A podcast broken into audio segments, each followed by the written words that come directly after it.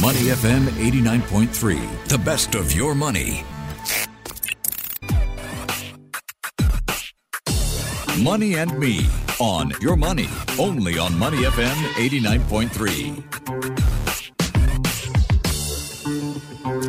How many of us here dream of owning a bungalow? Now, to some of us, maybe owning a bungalow may be a distant dream away.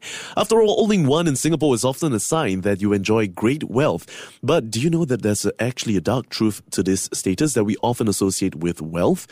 Today, there is a growing number of distressing predicaments that's faced by retirees who own million dollar homes. But here's the catch they have insufficient cash savings to meet their living expenses. And that's a term that some of us may describe as being asset rich and cash poor.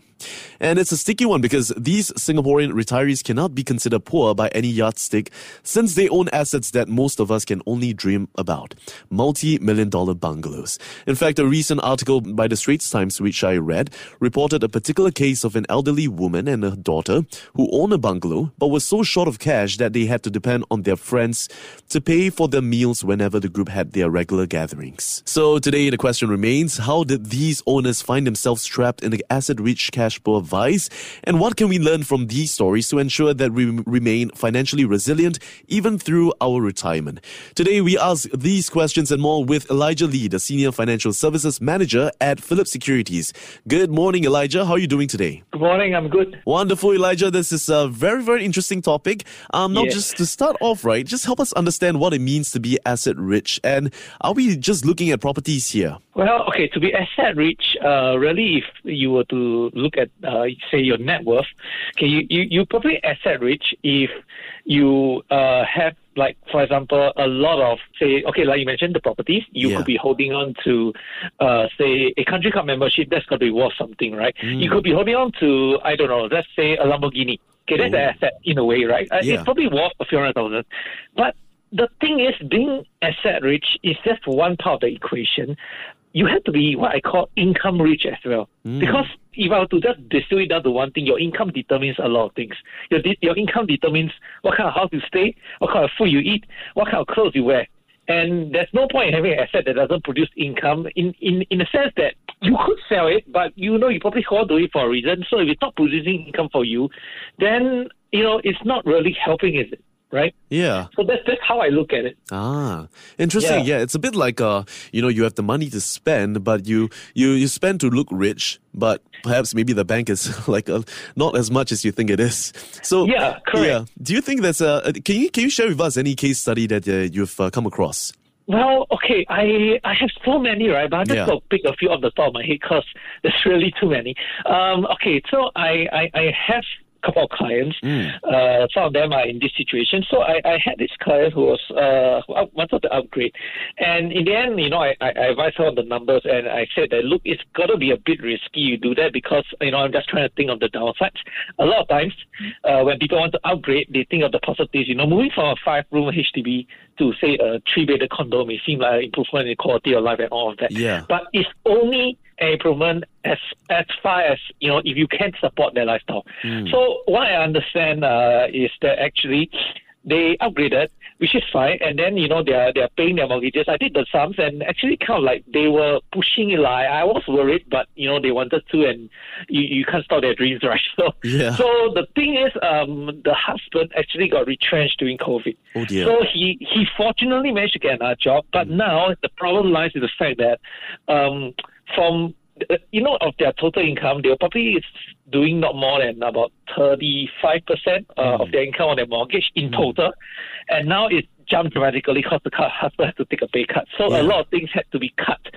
Fortunately, they aren't big spenders, which is why, you know, I told them, you really want to, you go ahead, upgrade, but, you know, you just got to be very careful because things do happen. Yeah. And so, you know, they are, I think they're more like about half of their income is on their mortgage now, which, while still manageable, is starting to kind of stress them. Lah. Yeah. You know, so so that's the thing. I've seen this happen, and and frankly speaking, you know, I don't think the husband wants to be retrenched. I, yeah. I, I just think no, no one wants to be retrenched, right? But sometimes these things happen, yeah. and you don't have a backup plan. What are you going to do, right? You got to take time to find a job, and then all the stress will fall on the other party, mm. and and that's not something that you know is going to help anyone, lah. Yeah. So so this is one example. Another one I know of, um, okay, it's a bit it's a bit sadder because he actually he and the wife also same thing. Uh, they already upgraded when I knew them. Uh, so Okay. so we were just being a mess, and and I what I understand is that. Uh, one of their, I can't remember if it was husband or wife, lost a job as well. Yeah. Again, uh, sometime in the past two years. So, but um, fortunately for them, uh, the house was almost paid up, so they had enough savings to uh, kind of like like like ensure that they could finish it off, lah. But it, it did put them in a bit of a predicament because of the stresses that they went through. Yeah. So you know, all these these things happen. As much as we try and plan around certain constants in life, like Mm. having a job and things like that, but sometimes you have to, you know, sometimes things just don't go the way you want to. So you Yeah. got to have that backup plan. And I, I just think that's so important because most people don't like to think about the negatives. They don't like to think about what could go wrong. But the fact is, things will go wrong. Yeah. Yeah. Yeah. You, So, so, so Mm. yeah. Yeah, it's a it's a what foresight. Yeah, it's something Yeah. that uh, we have to look ahead uh, ahead of time just to ensure that we we have some sort of uh, financial resilience in times of uh, uncertainty Yes. as well.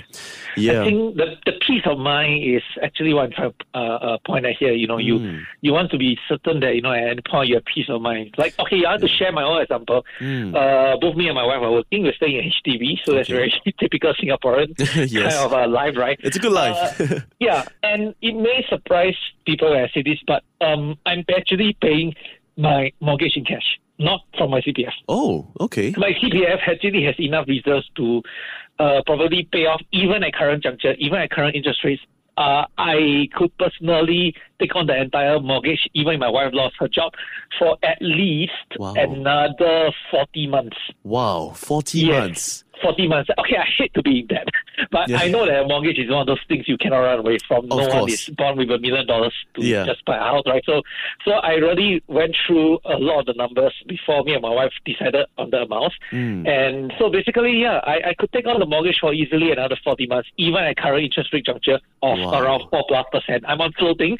Uh, can't be helped because that's my package and, you know, uh, Yeah. it's just what it is. But yeah, even at 4% interest rate, I can take out the mortgage for another 40 months. My wife also probably could do the same. Wow. So we are kind of cross covering for each other. We, I doubt we will ever come to the point where, you know, for us simultaneously lose our jobs. But, Yeah, you know, yeah, you just got to really be sure. And 40 months is so that. You, you know, if I need to, I'll just switch my mortgage over to uh, CPF and then I'll, I'll conserve my cash for the, the day-to-day stuff. Yeah, right. Yeah. Wow, Elijah, forty It's not months. extreme, lah, I know, but, but Yeah. yeah. but uh, it's better to be very, very safe than sorry, right? Yes, I, I want that peace yeah. of mind, you know. Mm, there's so much it's, to learn. It's priceless. Yeah. Wow, thank you so much for that, uh, Elijah. Thank, thank you for sharing your story. It's very inspiring. Forty months, I think. I think 40 I'll start about 40 looking at. months, I'll give or take a bit. lah. But when Yeah. the interest rates drop, I think you'll probably extend the longevity. Yeah, Yeah. right. Interesting. Yeah. All right. Yes, and Elijah is as like what you you've rightly mentioned. Most of us, you know, in Singapore, they, we we often come across couples who, you know, they, they- how the how we're seeing now the average house can cost more than half a million. So after Yes. may, maybe they take about ten to fifteen years to pay off the full cost of the house with inflation and increasing population, the value of the houses will go up, right? So then, well, like, that's where I beg to differ. Yeah. Sometimes the value of the house can go down. Ah. Uh, here's the thing: we've been so conditioned that to to to think of our property as a uh, appreciating asset, but yeah, it doesn't change the fact that if you're on HDB, it's a 99 year lease. Mm. Eventually, you will come to the tipping point. yeah, You know, it- what are you going to do? Pass the hot potato on to another one and someone else? I don't think so because people are smart enough to realize when they're buying into something that ultimately will start to depreciate. yeah, So you really might not get what you expect from the sale of a house, even if you want to monetize it that way. ah, Uh, so, so unless you're on a freehold or it's a brand new launch or a BTO, uh, my gut feel is don't buy a property expecting that it will appreciate. Buy into it assuming it might appreciate, but Mm. make a backup plan for when it doesn't because you don't want to be caught off guard. yeah. So don't flip the house just because you feel like uh, there's a chance for you to go up to the millions, right? Yeah, no, I, I, I, I would caution against that. I mean, I'm not saying that you know you shouldn't buy a house or you shouldn't look at investing in property as a as a as an asset, but it's the moment you're investing, uh, the, is there's no guarantee when it comes to property. Right. Even though it might seem like you've seen all those success stories and such, but I will caution again, there is no guarantee. I actually have clients who barely broke even after I think ten years Wow. after they counted all the uh, the numbers. So there's there's no guarantee in that. I Yeah. see. Would you say then this is one of the the shortfalls or shortcomings of uh, perhaps couples who upgrade, you know, after they maybe perhaps flip their house for Well, yeah, Yeah, I, I, I okay. I think a lot of times, um, as I mentioned a little earlier, is people used to upgrade because the prestige, as you mentioned, you know, like like wanting to look like you have a better lifestyle. It, it- I, I- can see where that that, that allure comes from, uh, except that most of the time, in the rush to you know get to the higher uh, lifestyle, that, Yeah. that better lifestyle, um, we just don't do enough management of the potential risk that comes along with it. And thus, I, I see that happen often. Um, my job is just to put things in perspective. I probably will ask very difficult questions when, Yeah. when, when people are, are wanting to work something out with me, and, and for a good reason too. I, Yeah. I the last thing I need is to see my clients destroyed by wrong financial decisions, of course. Mm. right? Yeah. Interesting. Now then, you know, Elijah, we mentioned that how, you know, some of these retirees, they own million dollar homes, right? I mean, Yes. wow, they're sitting in the million dollar homes. Isn't it just so simple to just liquidate or just sell the house? Is there more to that? Okay, there is a lot more to that. I, I feel that sometimes it may be a sentimental thing. Maybe it was a family home you really wanted it to pass down, especially when you talk about, say, like um, like the bungalow, right? Uh, it could be something that once the family wanted to keep it within the family instead of liquidating it. Right. So sometimes it's not so easy as wanting to sell it off. Second thing is, um, if you're desperate to sell it off, I would say people could sell it and probably you wouldn't get a very good deal for it. But then again, you know, you might just have to go through it because you needed the cash.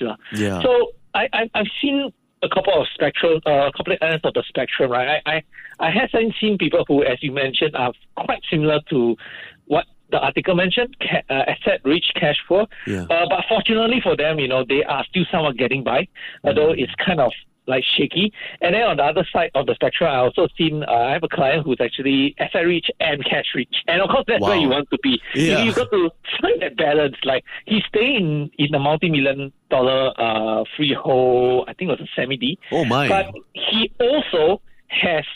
Okay, I'll just say this: his liquid net worth is more than the value of his house. Oh, my which means that he easily has enough um, recurring income streams. He's also an investor, right? So he he has enough recurring income streams to actually support the ongoing uh, upkeep of a house. And sometimes we forget that the upkeep can really kill. Wow. Like he has a swimming pool. The swimming pool has to be maintained. Yeah. It's not something that you know. And, and then let's say you install a lift in the house, you probably need to maintain it as well. And and of course, all other small manners of upkeep that will add up. And of course, property tax. I think the article also mentioned someone who struggled to pay property tax Yeah. staying in a 20 million bungalow. yeah. Was it like that? If I remember correctly. Yes, yes, the and, and the property property tax. tax is 36,000 a year. Oh my And goodness. That is like sometimes a retiree's expenses. Can you imagine just spending that on property tax? Ouch. That's so So if painful. you Yeah. didn't think about that, or you didn't, you know, do, give consideration to such matters, it can and will come back and bite you. Hmm. And it comes back and bite you at the end of your life when you have, like, you retire, you've no more active income, and you're just relying on savings and maybe a couple of uh, uh, income assets, like, say, um, annuities, dividend paying stocks. Hmm. What if it's not enough, you know? And, and, and, and I, I feel that's really uh, very sad. So, in the end, it's about moderating your consumption in housing. Right. I know we all want to own something nice. Even I also have a dream, right? We can all dream, right? Yes. Uh, uh, I, I wouldn't mind owning a freehold corner terrace or something like that. Oh, I love that. What four five million, right? And Yeah. and I, I'm just not in the position to do that. Mm. And I acknowledge it. Either I need to do something to improve my financial standing to to afford that, or I just acknowledge that it will never be a part of my life, and I can just continue to dream, Ah. right? So so yes, as harsh as it may sound. Um, I I I've acknowledged the fact that at this juncture, I I'm nowhere near even upgrading. I I'm, I don't see myself upgrading the condo. I, I I I did some math and and I'm like, no, maybe not. I know it's it's hard to swallow the fact that your dream may have to be abandoned, but sometimes for your future, you know, well-being, it's it's just something that needs to be realized uh, and It's, accepted. yeah, it's a Yeah. painful truth that some of, that most of us will have to swallow, you know, uh, just so that we don't have to sacrifice our lifestyle for the sake of perhaps maybe just living in a in a home that would eat up our savings. So Correct. then, Elijah, are there any Yeah. alternatives for these perhaps these owners who maybe they just don't want to sell the house? So what can they consider then? Well, I and this is going to be hard, but one of the things is, of course, you may want to uh, do a bit of um, renting out Mm. of uh, part of the rooms. That may be difficult. For example, if it's really a family home, I don't think anyone wants to have strangers staying with them. Yeah, of course. So that, that's it's really that, there's no real answer. Uh, there's no real perfect answer to this. Uh, another way is a reverse mortgage, but I think that may not also be the answer to people. Uh, but that's just some of the things off the top of my head. Mm. What I can think of is really uh, before you retire, you're sitting on you know a, a, a reasonably uh, valued property. Mm. Uh, do start to work out your sums because being prepared for it is better than you know not being prepared. Right. Uh, some some things that I've seen happen is, for example, I've I've uh, I've been speaking to someone recently, and and basically, uh, uh, the parents passed away, leaving behind uh, a freehold condo which is being rented out. Okay. And the thing is, between all the surviving family members, they're debating what to do with the condo, and there's sentimental values here and there. Some want to sell, some want to keep. It's, Yeah. it's complex, isn't it? And this is an issue that is not likely to be resolved for at least a few years. You Oh, know, these kind of things. Yeah. So so I just I just gave her one very simple piece of advice. Even if you keep the property, okay, learn to convert the variable rental income to something that's guaranteed. Mm. I think that cannot be understated. Rental is a variable. I cannot in any way see it as guaranteed. Yes, the rental market is very hot now, and you're probably seeing tenants renew at higher and higher rental. Yeah. But this cannot continue forever. At some point, it will come. It will come down. I am fairly certain about that. The question is when that when that happens, will you be ready for it? You know. So so. In the meantime, yeah, the the, the uh, surviving siblings are of course um, having nice rental income from this place, but yeah, I told them you know learn to convert it to something guaranteed, and at least you have a stream of guaranteed income that you can use to figure out what happens you know next, and and um so so it all comes down to income. I think at the start, like I mentioned, if you Mm. don't have enough income, your lifestyle may just be a burden Oh. rather than something that you enjoy Interesting. right? So, so yeah, that's the in- income to me is really the, the true asset because assets in retirement Yeah. can become cumbersome to manage. Yeah. I, I think you will agree with that. Assets you have to manage them. A house has to be uh, maintained. Yeah. Uh, uh, investment portfolio has to be monitored. Mm-hmm. Uh, rental properties have to be, you know, uh, ei- either you're managing it or you have an agent doing it for you, but uh, it still involves some degree of uh, intervention, right? And in this case, right, I, I, I- will venture as far as to say that the only true asset is pure income, which is why CPF Life works. lah.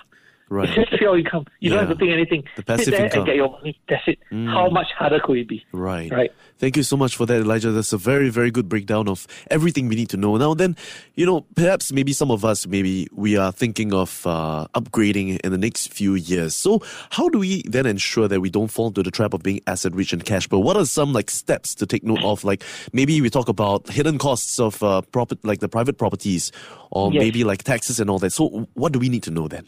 Well, there is really a lot of maintenance involved in private properties, whether it's a condo or uh, what you call that, or landed property. Um, property tax definitely is going to go up a lot more. Uh, Yeah. You're not going to get as much rebates in terms of, say, your utilities. These are a few things I can think off the top of my head. Yeah. Uh, and then, of course, uh, you okay? A condo, you have uh, MCST, right? Private property, you you probably have a rather hefty property tax bill. You have maintenance upkeep, depending on what you want to install in your private property, a lift, a swimming pool, whatever it is, Yeah. right? So all these cost money, and not only that, all these costs also go up over time. Yeah. Right. I've never heard of condo MCSTs coming down. It's just up, up, up, up, up. And if you Mm. don't plan for this in mind, or you don't plan to have to grow your other income sources, you will find that you will start to eat into a bigger and bigger chunk of your disposable income, Right. which will affect your quality of life.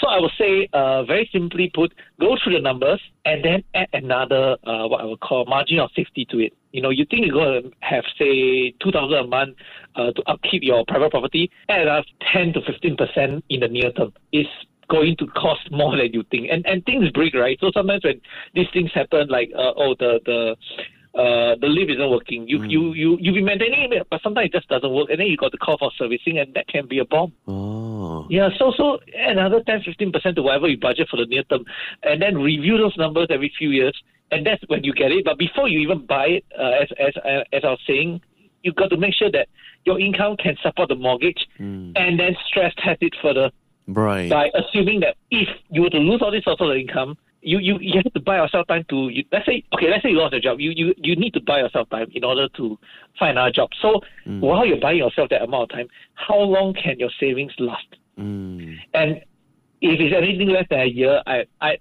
say rethink it because it's just not safe enough in this current economic climate you could take more than a year to find another job Yeah. so so many considerations I mean I would say a competent advisor would point out the pitfalls. We're not here to tell you don't go ahead with your dream. We're just here to tell you have you considered these things before you go ahead with your dream? Yeah. You know what I mean? Yeah. Yeah. you don't want to I, end I, up I never stop my clients from upgrading. I just tell them, look, you got to mm. consider all this. And and if they do and, and I work through the numbers with them as well and everything seems fine with enough buffer, enough margin of safety, go ahead, you know. Yeah. Go ahead. Yeah. Yeah, it's never it's never a hard no, but of course, eventually if you have to face the consequences of not being able to afford that, then you have only yourself to blame, right? Yeah. Hmm. I would say that, yes. Now, Elijah, then before I let you go, how does this Okay. all form part of our retirement planning process then? Okay, so uh, when it comes to retirement planning, it's really a balance of income. What Mm. income comes in and what income goes out in the form of expenditure.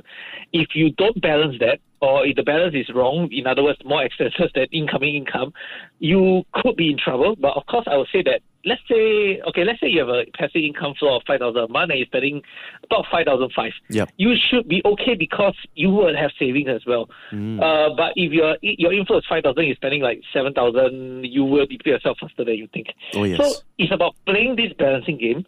Uh, on one side you got income in, and, and uh, on the other side you got income out. And if your income in is more than your income out for about your retirement, or at least that's what you project, you should be fine. And I will say that I, I, I know you wanted to talk about CPF, and I'll say that CPF is probably one of the best income weapons in the market.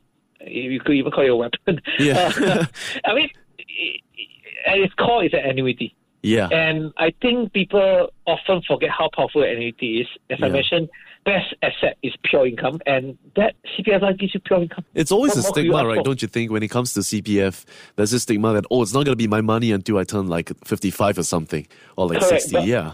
But there's that stigma, but there's also that stigma for a good cause because sometimes if you have access to your money too easily and too early, Mm. you end up spending it Yeah, exactly. faster than you think. Mm. Uh, I've seen so many stories of clients coming me and, and, and you know asking me to do a little something for their parents, and it turns out their parents went ahead and withdrew their CPF at 55, and, and within 10 years it was gone. Oh, no. Yeah, so so so then now of course it's kind of like they're depending on the children, uh, which uh, we can't them at the call, but we do what we best do, do the best we can for them. But yeah, there's there's sometimes you have too much excess. Yeah. it can be a bad thing. So CPF Life, you know, locks up uh, everything behind RA, right? So so it can be a good thing. Yeah. Really, I, I, I don't see why it is always necessarily a bad thing. In fact, on top of Life, of course, um, um, I, I also use I also use annuities for my clients, especially those who have maxed out CPF Life. Mm. And sometimes, you know, it, it's just a good thing to ensure that you don't have too much access to your money or your or your assets because Right. the temptation to spend it will be there. It's just human nature. Yeah. So instead, I would say that have access to income streams instead of your assets. And even after you spend the income this month, you just look forward to next month knowing that the income will come again. And Right. this cycle just repeats. And I think that's probably the peace of mind that everyone will want to have in their retirement. Wonderful. Thank you so much Yeah. for that, Elijah. I think of it as a little bit like, um, you know, um, it's like a big bonus, right? And then the first thing you do is like, oh, let's go for a buffet, you know? Let's spend Yeah, on everything. correct. Yeah. That's very normal. I, I will share one. I will share one thing that happened to me many many years ago before Yeah. we wrap up, Yeah. and that was when I got my first paycheck. Okay. And then I like reading, right? So so uh, I just blew like ten percent of my paycheck on books Oh, boy. before I realized what I did. And and and I I, I guess um of course over the years I wised up to that lah, but Yeah. uh, uh it, it's just a very natural thing. Mm. You know, oh, there's money coming in, and Yeah. and okay, partly because I, the reason why I spend that money on the books is because ah, I knew next month I'm getting paid again. Right. But that really shouldn't be the way, lah. You know, I mean, I, I, I should pace myself out. Right. Yeah. Wonderful. So, Thank you so much for joining us No today. Elijah. All right, we've been speaking to Elijah Lee, the Senior Financial Services Manager at Phillip Securities, talking all about how you can avoid the trap of being asset rich and cash poor, and the important factors to consider as part of your retirement planning to ensure financial resilience. Now, in case you missed that interview, head on over to our Omny or Spotify channel to find out more. Meanwhile, continue to keep it right here with us on Money FM 89.3. Before acting on the information on Money FM, Please consider if it's suitable for your own investment objectives, financial situation, and risk tolerance. To listen to more great interviews, download our podcasts at moneyfm893.sg or download our audio app. That's A W E D I O. Available on Google Play or the App Store.